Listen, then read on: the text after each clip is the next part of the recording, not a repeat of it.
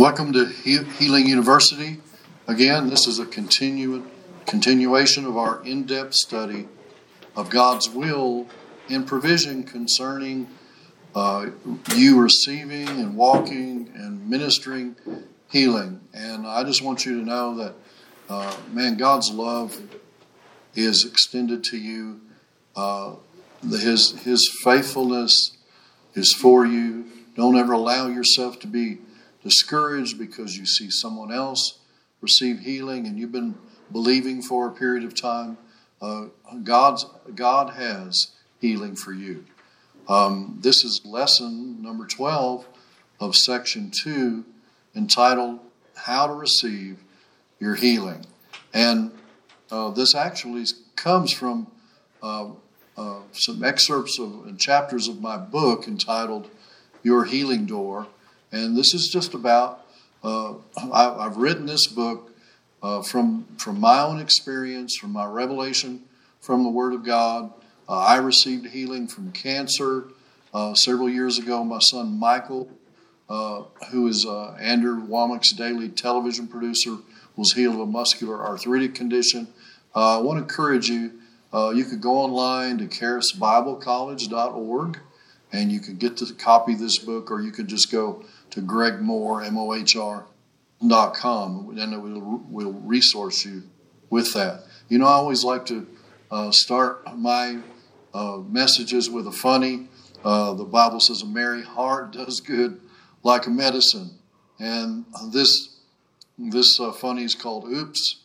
So several days ago, I left a meeting at our church, and I desperately gave myself a personal T S A pat down. I was looking for my keys. They were not in my pockets. A quick search in the meeting room revealed nothing. Suddenly, I realized I must have left them in the car. Frantically, I headed for the parking lot. My wife, Diane, has scolded me many times uh, for leaving the keys in the ignition. My theory is the ignition is the best place not to lose them. Her theory is that the car will be stolen. As I burst through the doors of the church, I came to a terrifying conclusion. Her theory was right. The parking lot was empty. I immediately called the police. I gave them my location, confessed that I had left my keys in the car and that it had been stolen. Then I made the most difficult call of all. Honey, I stammered. I always call her honey in times like these. I left my keys in the car, and it's been stolen. There was a period of silence. On the other end of the line, I thought I'd dropped the call. But then I heard Diane's voice. Ken, she barked. I dropped you off.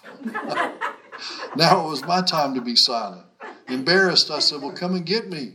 And Diane retorted, I will, as soon as I can convince this policeman I haven't stolen your car. That's funny. That is awesome. So this lesson uh, is actually, uh, I'm going to do a part one and a part two of how to receive healing. Uh, as I mentioned earlier, I was I was healed of cancer in nineteen seventy-seven. And I had a growth removed from my neck, and the doctors discovered I had thyroid cancer. They uh, they wanted me to go uh, do all these tests only to understand how to better uh, operate on me, because they said they needed to remove my thyroid. They didn't know if they could save my voice box, depending on how uh, the, the cancer had spread. I began to seek the Lord, and God gave me the gifts of the Spirit. I was healed by the gifts of the Spirit. He gave me a word of wisdom and said, Uh, go have these three men pray for you. He named some men that were I was in relationship with. And he said, the cancer will die, the devil will leave, and you'll be healed. And uh, and I did that, and I was. I went back for more tests. They couldn't find any cancer in my body. Then a year later, my son Michael, who was fifteen months old at the time, was attacked with uh, some kind of muscular arthritic condition, where his joints would swell up twice their size, his neck, his knees, his ankles, his elbows, his um, his wrists. and he was in uh, horrific pain. Uh, he wasn't eating much. Uh, he couldn't crawl. He couldn't walk. He cried all the time. We took him took him to doctors. The doctors had no remedy uh, for him, and and the Lord spoke to us to immerse ourselves in, in His Word. And I'll share with you as I go through uh, these these uh, uh, keys to receiving healing that uh, Michael was healed, uh, but it was where I was healed more instantly through the gifts of the Spirit. My son Michael uh, was healed more over a process of time, and and he's still healed today, and so am I. And the bottom line is this, that God always has healing available for us, uh, but He doesn't always use the same principle or method uh, in in uh, res- uh, distributing that healing to us, and or helping uh, uh, having us walk out our healing. And so that's the purpose of this, is to talk to you about some. Uh, if you if you were my if you were my mother, if you were my uh, sister, if you were my brother, if you were a close friend of mine.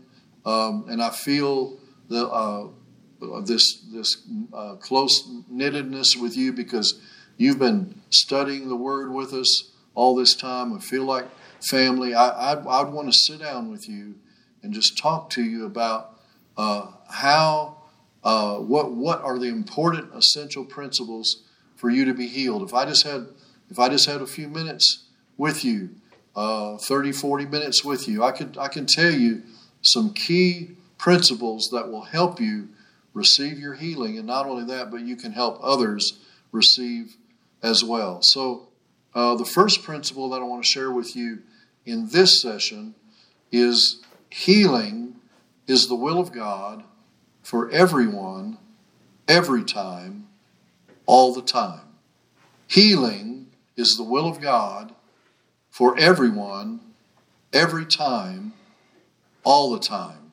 Now, how can you say that, Greg? Because, uh, I, you know, you I prayed for uh, my loved one, and they didn't receive the Lord. Uh, they didn't receive their healing. Or I prayed for this one, and I know they were believing. I'm I'm going to share that with you. But uh, first of all, let's look at the Word of God, Luke chapter five, and verse twelve. And it happened when he was in a certain city that, behold, a man who was full of leprosy saw Jesus and fell on his face and implored him, saying, Lord, if you are willing, you can make me clean. If you're willing, you can make me clean. In other words, if you will, I know you can. It, you know, it really takes no faith to believe that God can heal you. But you've got to settle it in your heart. Uh, the question, is he willing, is he willing to heal you? So no, it takes no faith to believe he can. The real issue is, will he heal you? Jesus settled the question of God's will to heal when he answered this leper. He said, I'm willing, be cleansed. And then we know that he healed him. See, it's, Jesus is the same yesterday, today, and forever, Hebrews thirteen eight. And so if it's God's will when he walked the earth to heal every time, then and then it, then it's if, if it was his will then, it must be his will today. Uh, because he's the same yesterday, today, and forever. And so the question is, if it's God's will to heal every time, why then am I struggling to receive my healing? Well, I don't have all of the answers there, uh, but I can tell you that the one one reason is the devil is defeated, but he's not dead. First Peter five eight says, be sober, be vigilant, because your adversary, the devil, walks about like a roaring lion, lion seeking whom he may devour. And the devil can only devour people who do not know the truth intimately and do not exercise their authority over him. So uh, many times we just, we don't, we're not thoroughly convinced that no matter what uh, is attacking our body, no matter what sickness or pain or diagnosis that we have, that we have to be con- convinced that it doesn't matter what that is. Jesus paid the price for that already, and we have to be convinced that's his will. And the devil can only devour people who don't know that. Well, you might ask, well, then if this is true, why did my Aunt Betsy die when we prayed for her and she was believing for healing, or my uncle, or my, you know, we prayed for a, a child in the church, and, and you know, well, the, the answer to that question is real clear. I don't know. I don't know. Uh, many times people, uh, when when they when they fight a battle with sickness, they get tired. Sometimes they give up.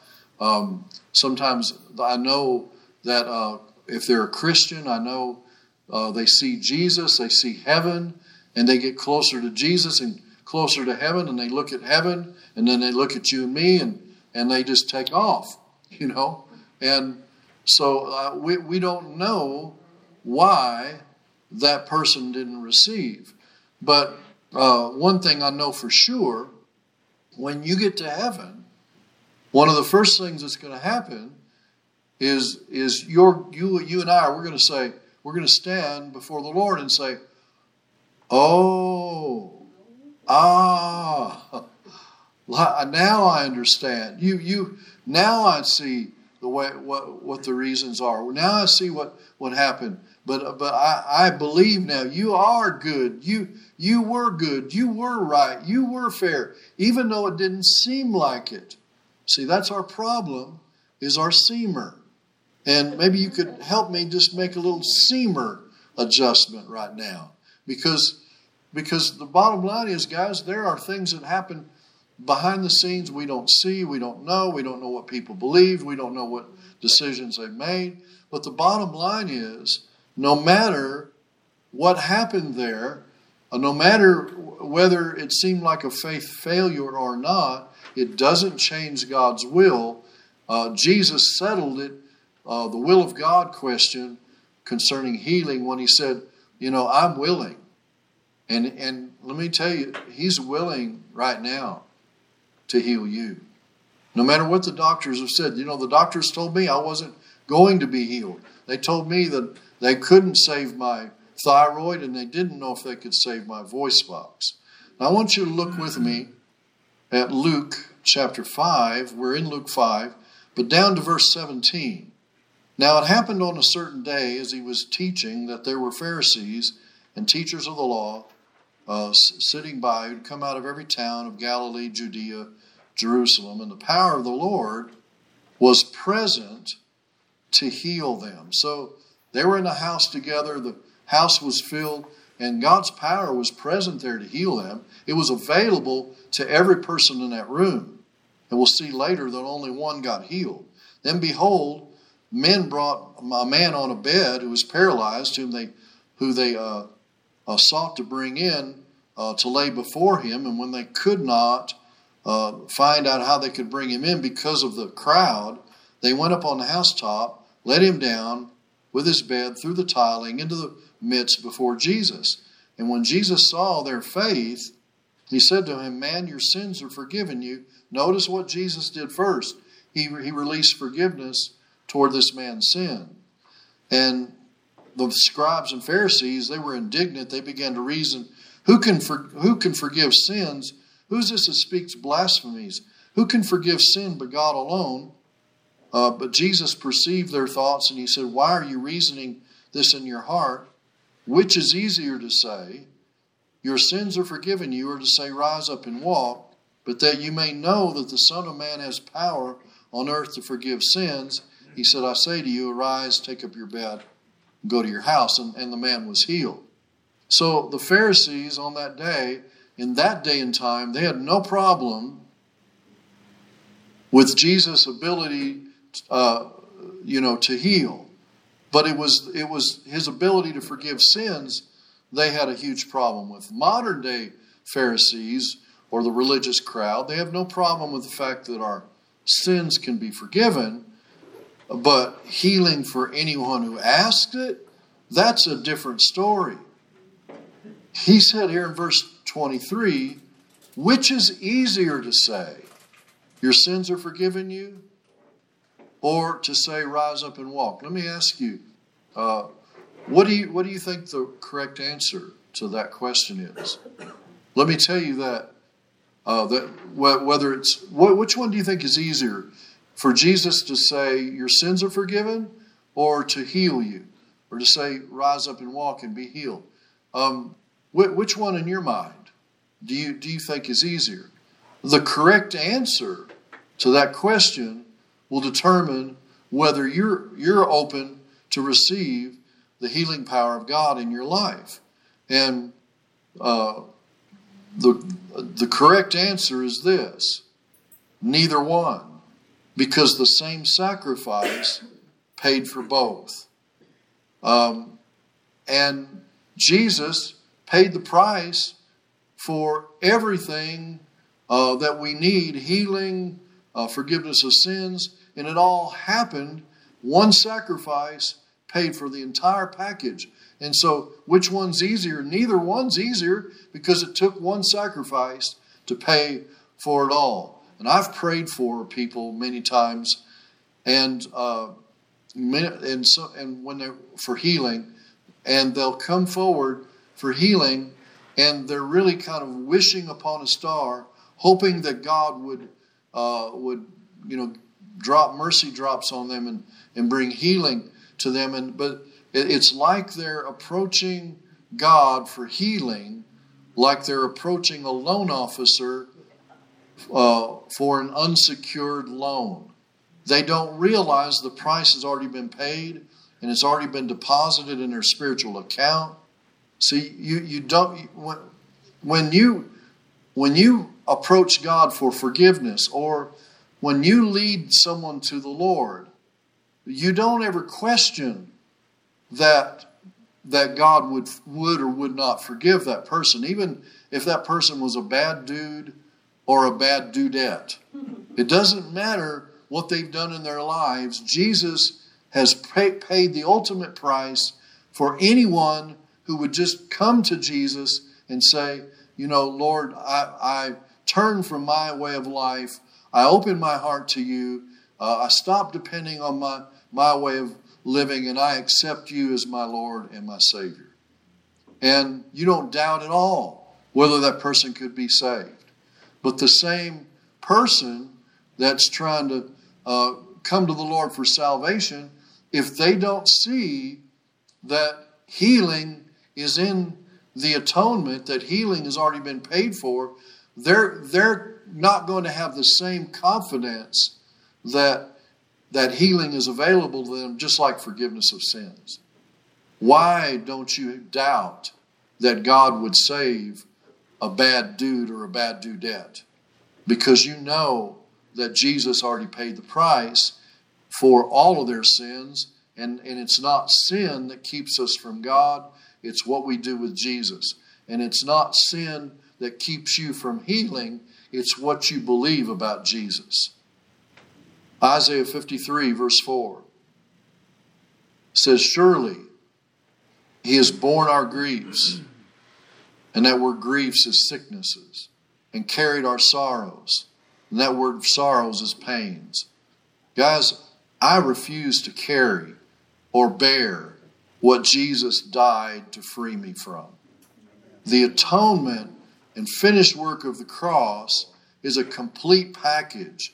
Uh, it's forgiveness of sins. It's it's a, a, a deliverance from iniquity patterns. It's it's a peace of mind and prosperity. It's healing for our physical bodies. Matthew eight sixteen and seventeen uh, bears that out. That uh, the, the verses I read you in there in Isaiah fifty three, and that you've heard before many times in uh, Healing University. But in uh, Matthew eight, sixteen and seventeen, when the evening, come, evening had come, they brought to him many who were demon-possessed. And he cast out the spirits with a word.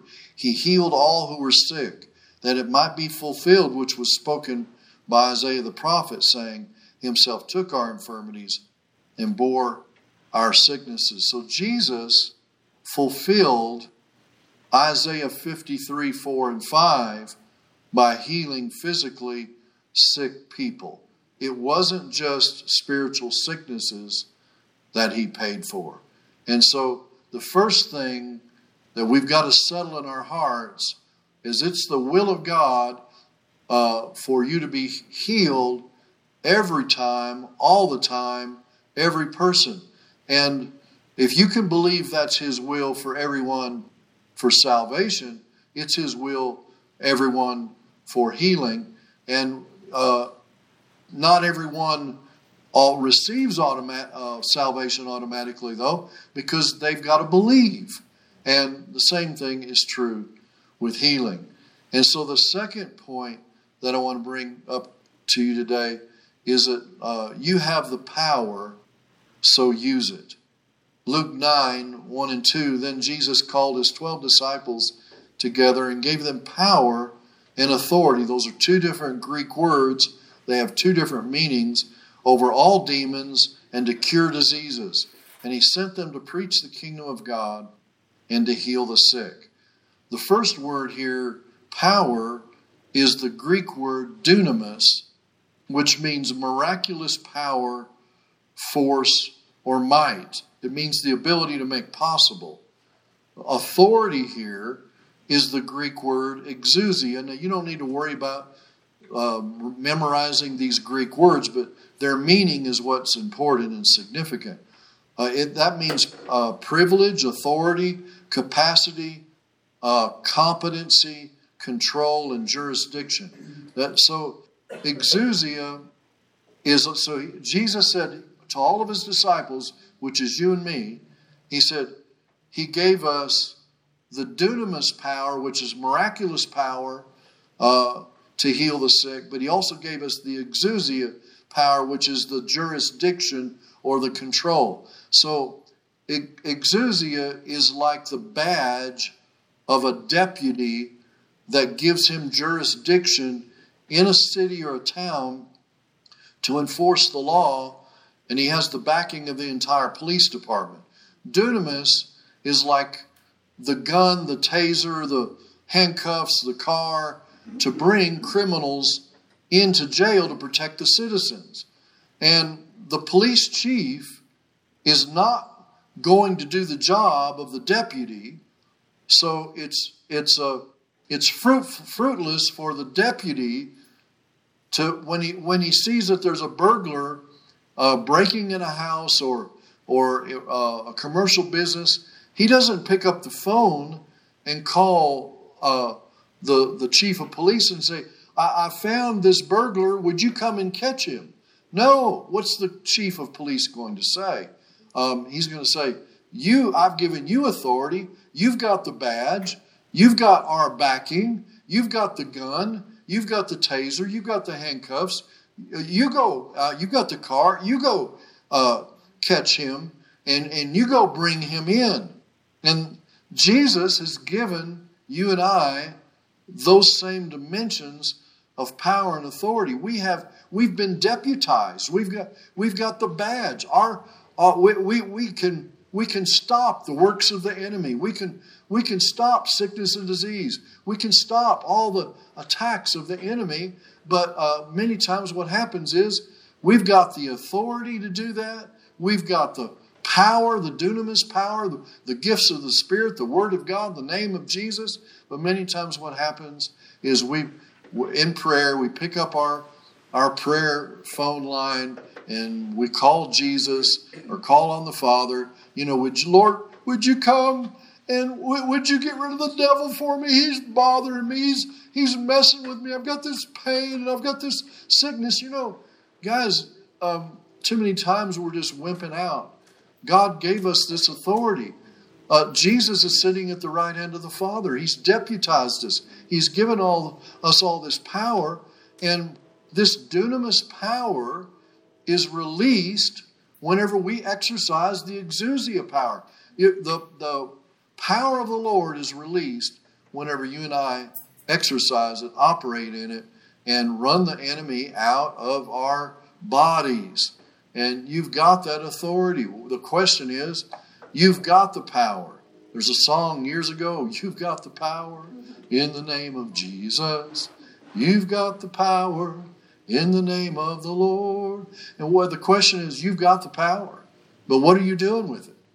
Um, year, a few years ago when I was pastoring, um, I was I was the volun- I was a volunteer chaplain at a hospital in North Texas, and uh, they called me in and asked me to to console this uh, this gentleman whose wife, uh, his name was Danny, her name was Maddie. She was in a coma. They said she was brain dead. Uh, there was there was an I, I first I walked in I couldn't. I couldn't find Danny. I walked in her room, and sure enough, I mean, there was no, there was all, there was no sign that she was alive. There was a machine keeping her alive, and um, I, I, I went. I found. I finally found uh, Danny in the wait in another waiting room, and uh, and I, I said, "Well, would you like me to pray for you?" And he said, "Well, sure." And I said, "Would you like me to pray for your wife?" And he said, "Sure." He said, "I said, well, what would you like me to pray for her for?" He said, "Well, I just want her to have peace." And I said, "Well, Danny, you know, I was just in there in that room, and she's pretty peaceful right now." And I said, uh, I knew he, I found out that they were both saved, uh, but they weren't really attending church regularly. They didn't know the word. And so that's why it's so important for you to go through Healing University. You're getting a hold of the Word of God, and you're able to, God's equipping you to run the enemy off of your territory and off of you, out of your body. And so uh, he said, uh, I said, "Well, do, would you like to pray resurrection life into her?" And he said, "You mean I can do that?" And I said, "Yes, sir, you can." And so he said, "Well, would you help me?" And I said, "Well, sure." I said, "Do you want you want Maddie to go to heaven, or you want her to you want her to live?" He said, "Well, you mean I can ask her to live? I can ask God for her to live?" I said, "Well, you can command her to live." And I brought him into the room, and I led him in a simple prayer, uh, taking his authority uh, over the enemy, over death, speaking resurrection life over uh, Maddie, and and then uh, nothing happened. I didn't see anything happen, but I told him, I gave him a few scriptures, encouraged him to just praise God and thank God and keep speaking the word over his wife's body. Three days later, I got a phone call. My secretary said, "You need to take this call." And it was Danny. He was at home, and Maddie was there. And he and he said, he said, two, uh, a day after we did that, she woke up, and now she's home. She's cooking me breakfast. And man, he was excited. And listen, guys, if Danny, who who didn't know much about the word, could speak resurrection life over his brain-dead wife and bring healing to her, and run death out and bring life in, you can do that. Amen. Say with me, I can do that. I can do that. You can do that. Jesus has given you and me the jurisdiction, the control, the authority, the power of the Word, the gifts of the Spirit to stop the works of the enemy. And we have that power. And we've got to use it. So we need to stop praying for God to do something that He's delegated you and I to do. He said, "You heal the sick, you cast out devils." Matthew sixteen nineteen, He said, "Whatever you bind on earth will be bound in heaven. Whatever you don't, won't." You've got to drive the enemy, sickness, disease, pain out of your body. The devil's a trespasser, and you have authority over him. You, you, you think about if a, a burglar came into your house, stormed into your house, a thief, and And he, he started stealing things from you, messing with you, attacking your husband or your wife. What, you just going to sit there and say, "Come on in, just have just have your way, just do whatever you want"? No, you're going to stand up. You're going to grab something, hit him, run him off, shoot him, whatever you're going to do, whatever you're going to do uh, to get him out of your house and protect your family.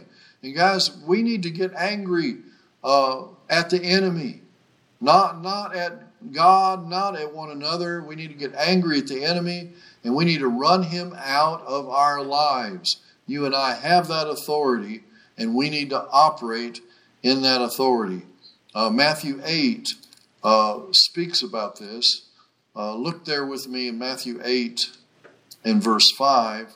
This is a story of the centurion uh, who had a servant who was sick. And Jesus had entered Capernaum. A centurion came to him, pleading with him, said, "Lord, my servant is lying at home paralyzed, dreadfully tormented."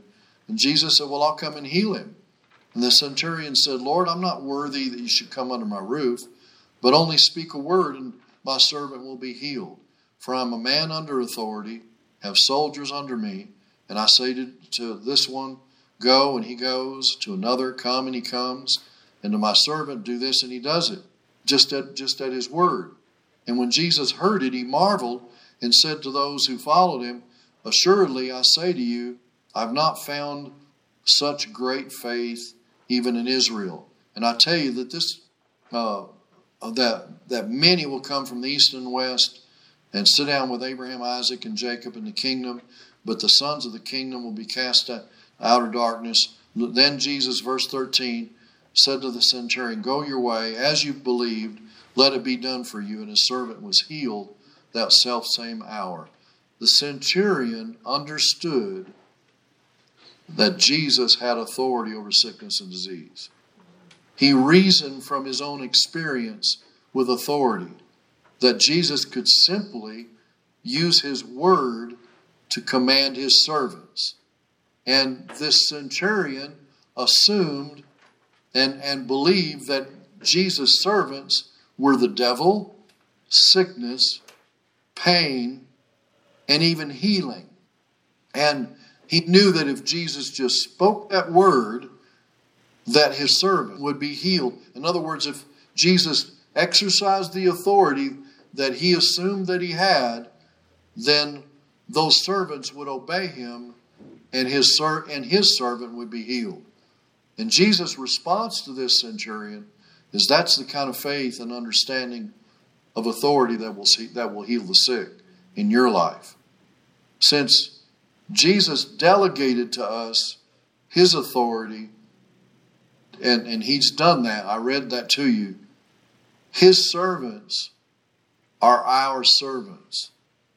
His servants, sickness, disease, uh, lack, the devil, pain, uh, and even healing are our servants. When we command our servants, we'll heal the sick. When we command sickness, it's got to go. When we command demons to leave, they've got to leave. If we command healing to come, it's got to come. And we don't have to, it doesn't come from the outside. It comes from the inside. In Jesus' name. So, first of all, if you're going to receive healing, you've got to believe that it's the will of God for everyone, every time, all the time, to be healed. Number two, you've got the authority. You have the power. So simply use it. Then thirdly, and it, this is in my book, uh, Your Healing Door, keep exalting the truth above the facts until the truth prevails. Keep exalting the truth above the facts until the truth prevails. Isaiah fifty-three one, who has believed our report, and to whom has the arm of the Lord been revealed? The arm of the Lord is representative of the power of the Lord. The power of the Lord, including healing, is revealed to whoever believes his report in the Word of God above every other report. It's when you exalt this report above sickness and disease. You, you exalt this report above the doctor's report, above the banker's report, above the doctor's diagnosis, above the lawyer's report, above your child's uh, teacher's report about your child. Um, a co- two and a half years ago, I had uh, sepsis, double pneumonia and sepsis, and Janice and I had to exalt the truth of God's word over lots of doctor reports and nurses' reports, as well as various test results and even symptoms in my body. I, I, my oxygen level was really low. My um, my blood pressure was low. My My uh, white blood cell count was off the charts high. And I didn't deny during that time that I was dealing with those symptoms. Faith is not saying, you know, I'm not sick, I'm not sick, I'm not sick. Uh, but what I denied was I denied those symptoms and those reports to have final authority in my body. And I and and over a three day, three day period of time, I was supernaturally healed because I exalted the truth of God's word over the facts of what the doctors were saying to me that, you know, you may not make it. Um, you're going to have to be in here a long time. You're going to, uh, you've got all kinds of, uh, all kinds of problems. I'm telling you that uh, the word of God brought healing to me supernaturally. In, in, uh, like from one day to the next, I was supernaturally healed where the, my what, my white blood cell count was normal. My blood pressure was normal. My oxygen level, which had been seventy-eight, now was ninety-two. And the doctor just stood, stood into my bed and was shaking his head in unbelief. He said, I've been doing this over thirty years, and I've never seen sepsis leave someone's body in, in one day. I've never seen uh, someone's uh, vitals change like this. And I said, well, doctor, I know. He said, I don't know what to attribute it to. And I said, well, I know it was Doctor Jesus. It was his word. It was people standing in faith with me praying. Uh, my pastor, Bob Nichols, uh, made this statement. The first report is not the last report. Uh, don't, don't exalt the, the report of the doctors above the report of God's word. He said, if you want the arm of the Lord revealed to you, you're going to have to believe this report above every other report. And that doesn't mean you're lying and you're saying you're not sick or you're not, you know, uh, having symptoms. You're just, you're just saying, you know, no, I know I'm not feeling well, but a lot of people, what they do is they say, well, I know God's word says by his stripes I'm healed, but, and then whatever's on the other end of your but is what you really believe. But I, I just but I butt the facts with the truth. I don't butt the truth with the facts. And and I walk in healing. And you can do the same thing. You cannot, James four seven says, submit yourselves therefore to God. Resist the devil and he'll flee from you. You cannot resist a, a negative report while you're submitting to that. If the doctor comes to you and tells you, like he, he told my wife, he said, you, you get ready because your husband may not uh, may not make it through the night. All these things that the, the, the doctors and nurses were saying, and all they're doing, they're operating by sight. But we've got inside information. We can take those facts and, and rule over those facts if we'll exalt the truth above those facts. And many times what the problem is, is that we're placing more value on the doctor's report than God's report. The doctor does have authority, but his authority is functional authority. Uh, and we, we place so much value in doctors' uh, diagnosis and prognosis because they've been to medical school. They, they know sickness and disease real well. And yeah, they do. But the bottom line is I know the word real well. And I know that the word of God trumps every other report. And I, I place greater value. I'm not uh, on the, on the word of God than the, the word of a doctor. But that's where a lot of people lose their healing. That's where a lot of people fail to receive. Because, because they, they got this trusted doctor. They, they're his, He's been their friend. He's been their family doctor for years. And whatever he says, they take it like it's the gospel. But listen, guys, I'm not denying that I was dealing with a problem. Double pneumonia and sepsis was very serious. But I'm just denying those problems to have final authority in my life. And until you make God's word the highest authority, it will not have complete authority in your life.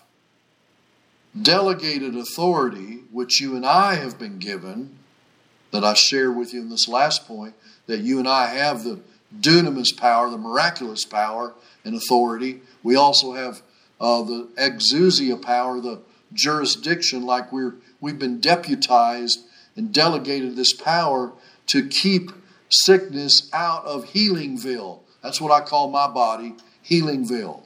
And uh, I, I just...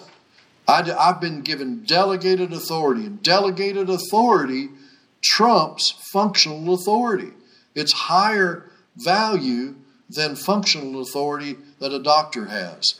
Your experience is temporal. God's word is eternal. Ro- Romans eight thirty-one says, "What then shall we say to these things? If God is for us, who shall be against us? What then shall we say to these things?" What are you going to say about your situation? What are you, what are you going to say about the, when the doctor comes in?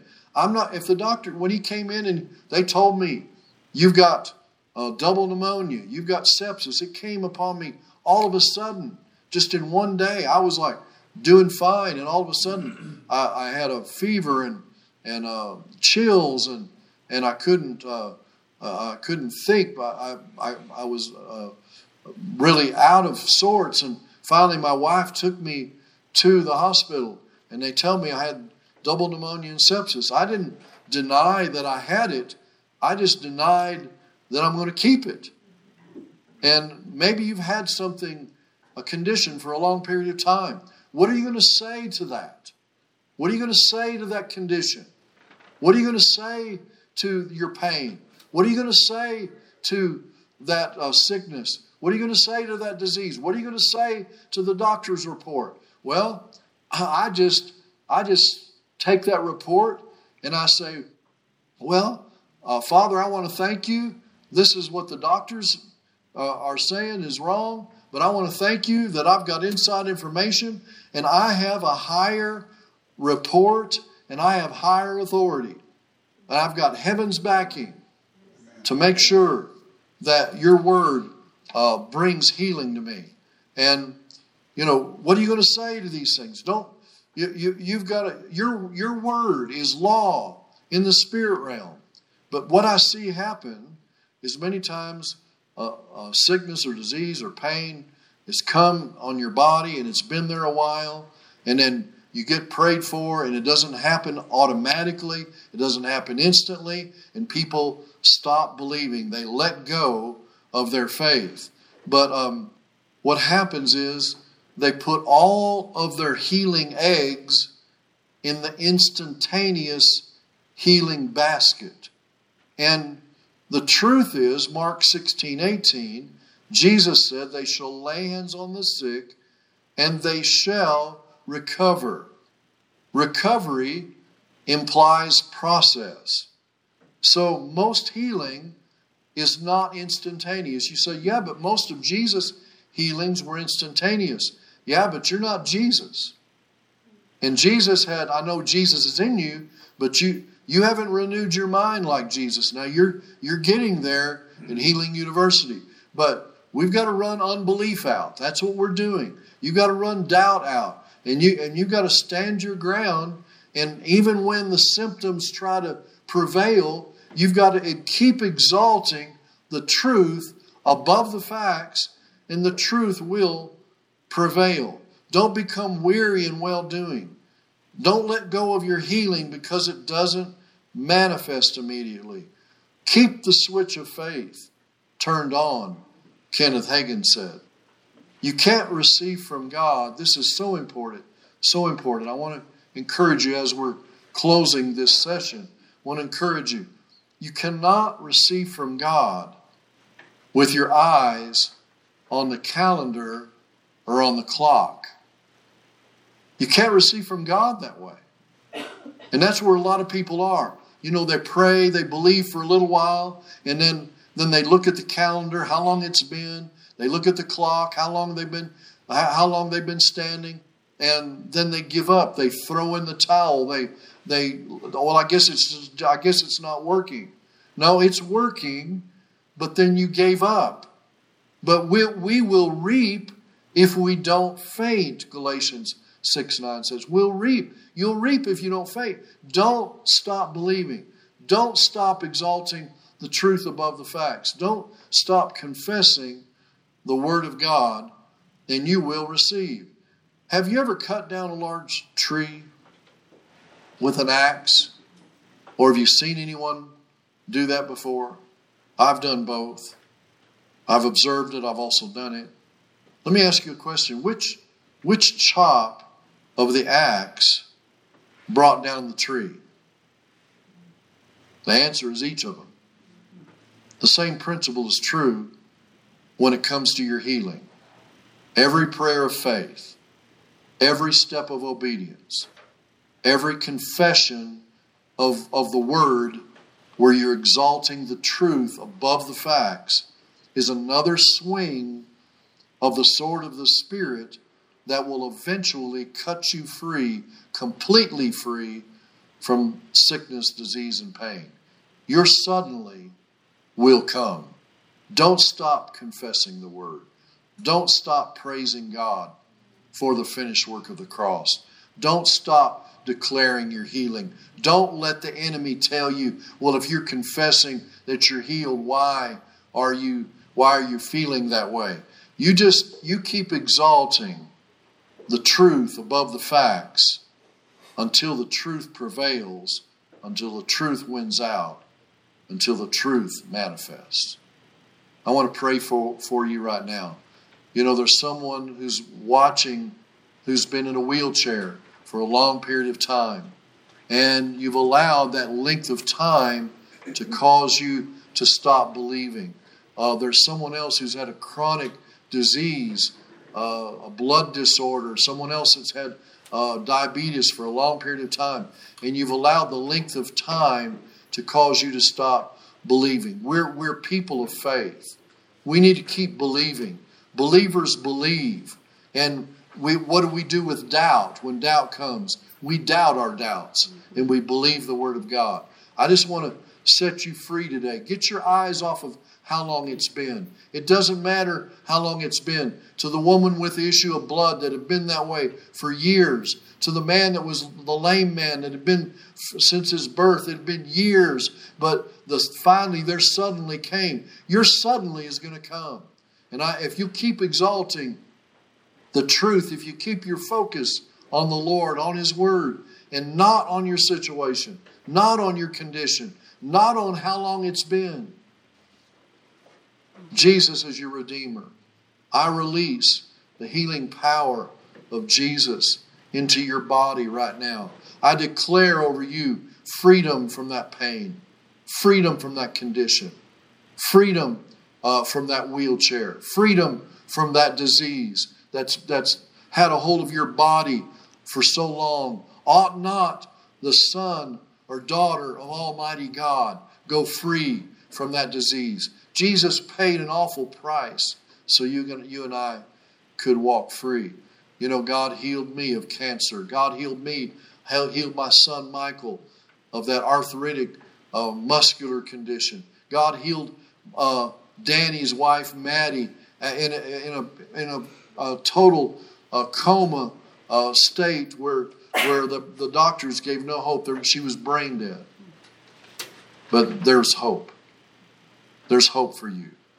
And I release that healing power of Jesus to touch you. I release confidence in you to believe the Word, exalt the truth above the facts, believe that it's the will of God to heal you every time, all the time. Uh, use the power and authority you have and exalt the truth above the facts. And you will see that healing that belongs to you will manifest in your life as well. Mm-hmm.